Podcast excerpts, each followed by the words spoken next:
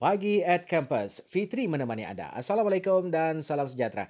Baiklah pastikan anda terus mematuhi SOP yang telah ditetapkan oleh Kementerian Kesihatan dengan memakai pelitup muka setiap kali anda berada di tempat awam serta patuhilah penjarakan sosial sekurang-kurangnya satu meter dan juga sentiasalah membawa hand sanitizer bersama anda. Ah, bersama-sama kita membendung wabak COVID-19. Lindung diri, lindung semua. Baiklah info di pagi at campus hari ini adalah mengenai kraft tangan di Sabah. Ah, tahukah anda penduduk di Sabah terdiri dari pelbagai kaum ah, dengan latar belakang kebudayaan masing-masing.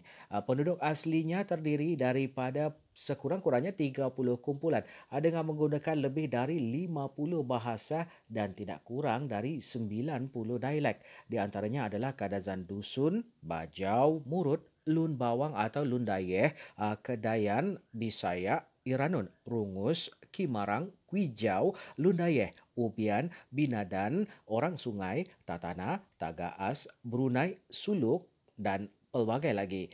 Uh, namun kraft tangan di kalangan masyarakat asli di Sabah bermula dalam usaha mereka untuk berteduh atau berlindung, uh, menutup tubuh dan mencari makanan dengan cara yang terbaik sekali. Uh, mereka menghasilkan pelbagai barang yang banyak dengan menumpukan kepada fungsi bahan yang dihasilkan dan kurang perhatian pada hiasan. Uh, benda-benda yang dihasilkan meliputi kelengkapan rumah, pertanian dan uh, pemburuan di samping benda yang untuk kegunaan ritual dan upacara keagamaan. Penghasilan kraft tangan mereka bergantung pada sumber alam sekitar dan keperluan dari segi budaya. Uh, kaum lelaki dan wanita secara tradisi membuat pelbagai jenis kraft tangan. Di pedalaman Sabah, sebilangan besar kaum wanita membuat terendak, anyaman tikar, tenunan kain, sulaman, bakul-bakul kecil, nyiru dan benda-benda kecil untuk kegunaan seharian. Kaum lelaki pula membuat bakul yang lebih besar, parang, alat-alat membajak dan memburu, jala dan alat menangkap ikan yang lain dan senjata. Dalam kalangan masyarakat nelayan tepi pantai pula, kaum lelaki membuat perahu, ukiran kayu dan alat penangkap ikan. Sementara wanitanya menenun dan menyulam kain, mengayam tikar dan lain-lain lagi dari segi variasi uh, craft yang dihasilkan oleh penduduk dari pelbagai budaya dalam berbilang daerah mempunyai variasi yang luas. Sebagai contoh, uh, penduduk pesisiran uh, pantai yang penghidupannya bergantung pada laut telah menghasilkan alat yang berbeza dari penduduk pedalaman uh, yang masih mengamalkan penanaman padi huma atau padi sawah uh, dan memburu serta menangkap ikan sungai. Perbezaan juga wujud di antara kebudayaan kebendaan penduduk yang mengusahakan padi sawah dan padi huma. Perbezaan bukan sahaja terdapat pada alat-alat uh, utilitarian tetapi juga benda-benda ritual, alat-alat muzik dan ciri-ciri kebudayaan kebendaan yang lain. Dari segi bahan, uh, keadaan tentang adanya bahan-bahan tempatan juga mempengaruhi jenis kraftangan yang dihasilkan di daerah Tambunan. Sebagai contoh penggunaan buluh untuk membuat perkakas rumah, bakul, uh, rumah itu sendiri termasuk atap dan pagar sangat luas di kalangan masyarakat dusun Kadazan di Tambunan.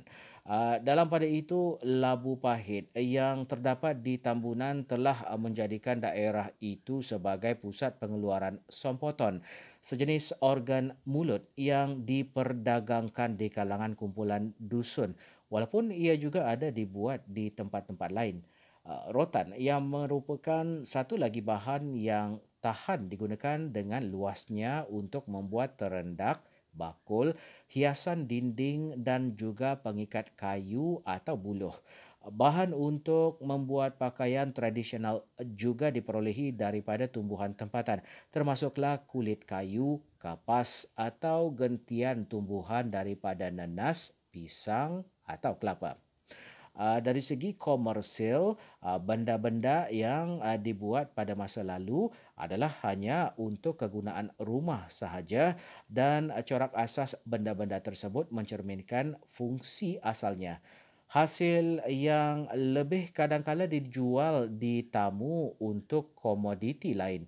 Dengan cara ini, barang-barang dagangan yang diimport seperti tempayan, manik, benda tembaga, gong tembaga dan kraft tangan yang dihasilkan oleh penduduk pesisiran pantai dibawa masuk ke kawasan pedalaman Pulau Borneo. Dengan perhubungan dengan dunia luar yang semakin meningkat, bahan-bahan yang jarang terjumpa diganti dengan benda-benda yang diimport dengan lebih murah dalam usaha menghasilkan kraft tangan tradisional.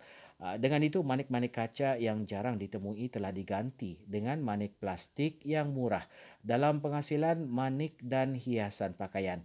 Benang kapas import yang murah kini diguna dalam sulaman dan tenunan. Kain kapas dan baldu hitam yang diimport telah digunakan sebagai pengganti kepada kain buatan sendiri secara tradisional dalam penghasilan kain. Salah satu kraft tangan yang sangat banyak dibuat di Sabah ialah bakul oleh kerana benda itu uh, dipakai oleh hampir semua kumpulan etnik. Bentuk dan jenis bakul bergantung kepada fungsi dan tradisi penduduk yang membuat benda-benda itu. Artifak pelbagai macam kini telah diubah suai dan dihasilkan untuk memenuhi selera pelancong walaupun sesetengah dari artifak itu masih dibuat dalam bentuk yang asal. Baiklah, demikian tadi info di pagi at campus. Dan kepada anda yang masih belum mendaftarkan diri untuk mendapatkan vaksin, bolehlah berbuat demikian selepas ini dengan memuat naik aplikasi MySejahtera di telefon bimbit anda. Terus setia bersama kami di UMS FM.